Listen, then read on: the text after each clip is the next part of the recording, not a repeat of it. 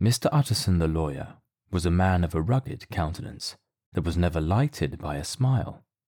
Cold, scanty, and embarrassed in discourse, backward in sentiment, lean, long, dusty, dreary, and yet somehow lovable. At friendly meetings, and when the wine was to his taste, something eminently human beaconed from his eye.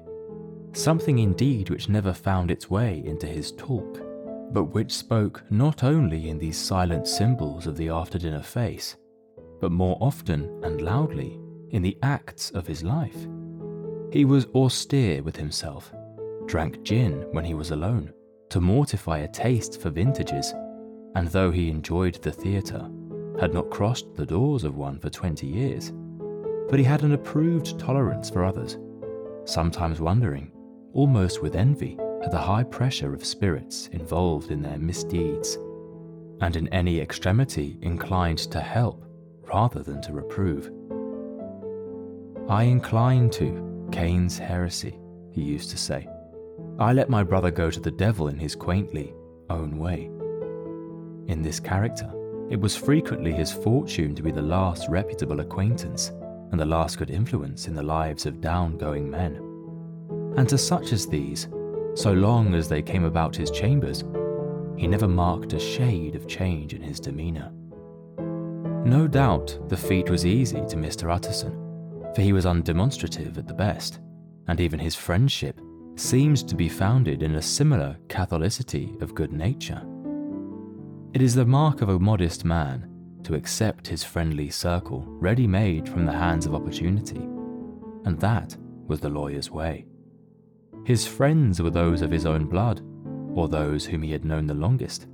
His affections, like ivy, were the growth of time they implied no aptness in the object. Hence, no doubt, the bond that united him to Mr. Richard Enfield, his distant kinsman, the well known man about town. It was a nut to crack for many what these two could see in each other, or what subject they could find in common. It was reported by those who encountered them in their Sunday walks that they said nothing, looked singularly dull, and would hail with obvious relief the appearance of a friend. For all that, the two men put the greatest store by these excursions, counted them the chief jewel of each week, and not only set aside occasions of pleasure, but even resisted the calls of business that they might enjoy them uninterrupted.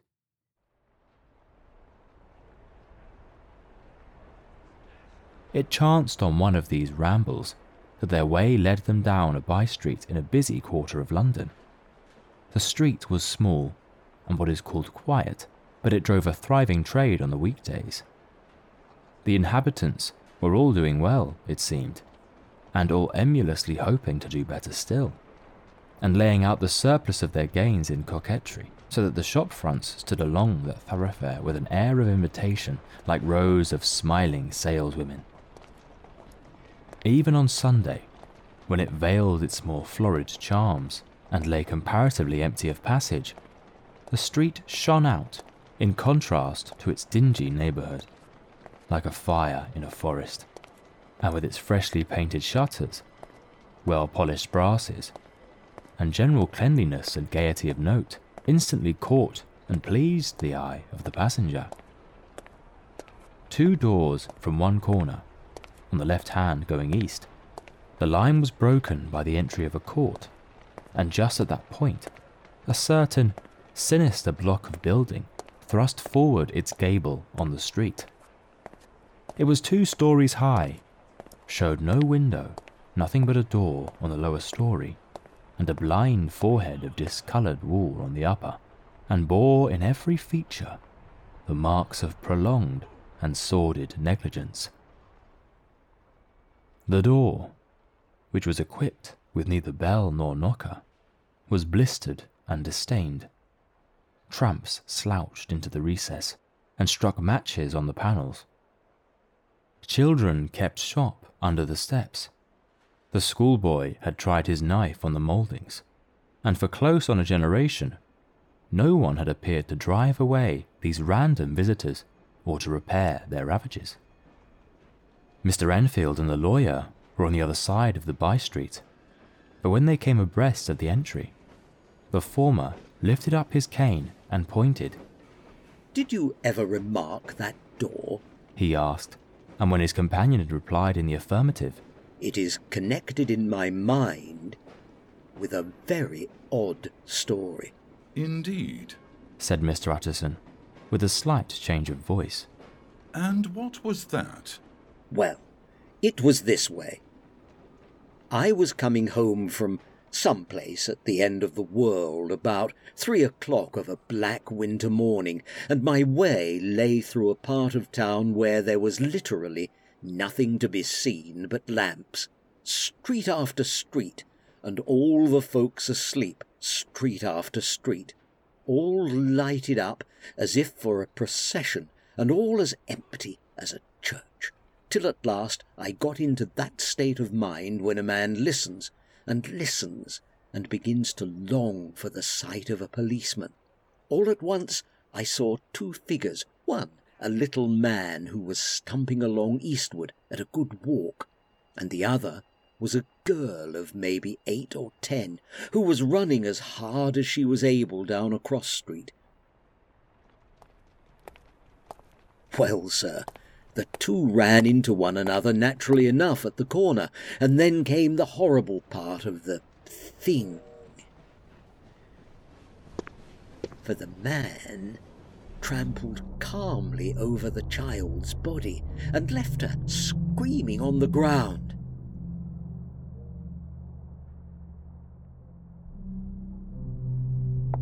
It sounds nothing to hear, but it was hellish to see. It wasn't like a man, it was like some damned juggernaut. I gave a view halloa, took to my heels, collared my gentleman, and brought him back to where there was already quite a group about the screaming child. He was perfectly cool and made no resistance, but gave me one look so ugly that it brought out the sweat on me, like running. The people who had turned out were the girl's own family, and pretty soon the doctor, for whom she had been sent, put in his appearance. Well, the child was not much the worse, more frightened, according to the sawbones, and there you might have supposed would be an end of it.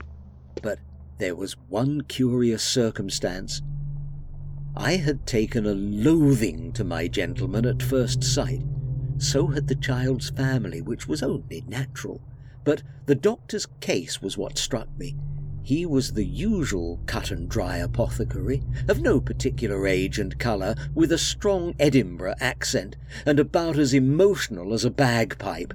Well, sir, he was like the rest of us. Every time he looked at my prisoner, I saw that Sawbones turn sick and white with the desire to kill him.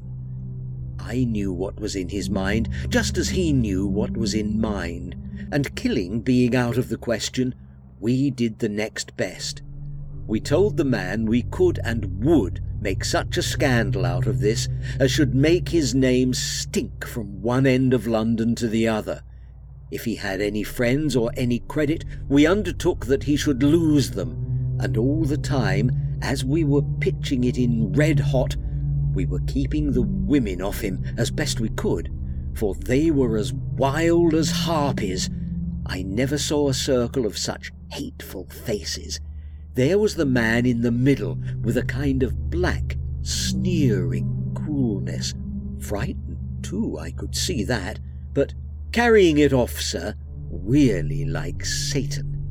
If you choose to make capital out of this accident, said he, I am naturally helpless. No gentleman but wishes to avoid a scene, says he.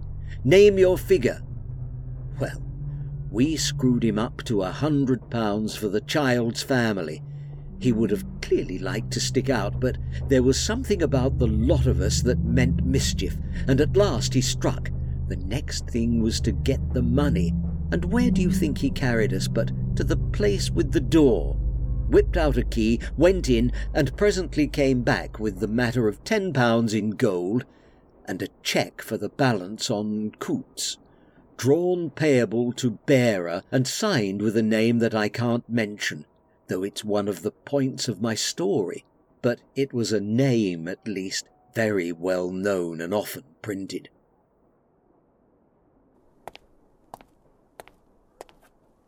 The figure was stiff, but the signature was good for more than that.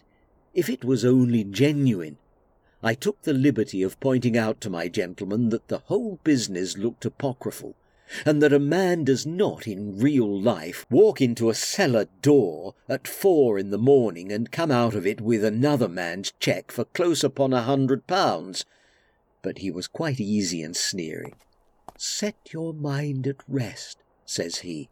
I will stay with you till the bank opens and cash the cheque myself. So we all set off, the doctor and the child's father, and our friend and myself, and passed the rest of the night in my chambers, and next day, when we had breakfasted, went in a body to the bank. I gave in the cheque myself and said I had every reason to believe it was a forgery. Not a bit of it. The cheque was genuine. Tut, tut. I see you feel as I do. Yes, it's a bad story, for my man was a fellow that nobody could have to do with, a really damnable man, and the person that drew the cheque is the very pink of the proprieties, celebrated too, and what makes it worse, one of your fellows who do what they call good. Blackmail, I suppose, an honest man paying through the nose for some of the capers of his youth. Blackmail House is what I call that place with the door, in consequence. Though even that, you know, is far from explaining all. And you don't know if the drawer of the cheque lives there? A likely place, isn't it? But I happen to have noticed his address. He lives in some square or other. And you never asked about the place with the door? No, sir. I had a delicacy. I feel very strongly about putting questions. It partakes too much of the style of the day of judgment. You start a question, and it's like starting a stone. You sit quietly on the top of a hill, and away the stone goes, starting others, and presently some bland old bird, the last you would have thought of, is knocked on the head in his own back garden, and the family have to change their name. No, sir, I make it a rule of mine. The more it looks like Queer Street, the less I ask. But I have studied the place for myself. It seems scarcely a house. There is no other door, and nobody goes in or out of that one but once in a great while, the gentleman of my adventure. There are three windows looking on the court on the first floor, none below. The windows are always shut, but they're clean. And then there is a chimney which is generally smoking. So somebody must live there, and yet it's not so sure, for the buildings are so packed together about that court that it's hard to say where one ends and another begins. A very good rule, too. Yes, I think it is.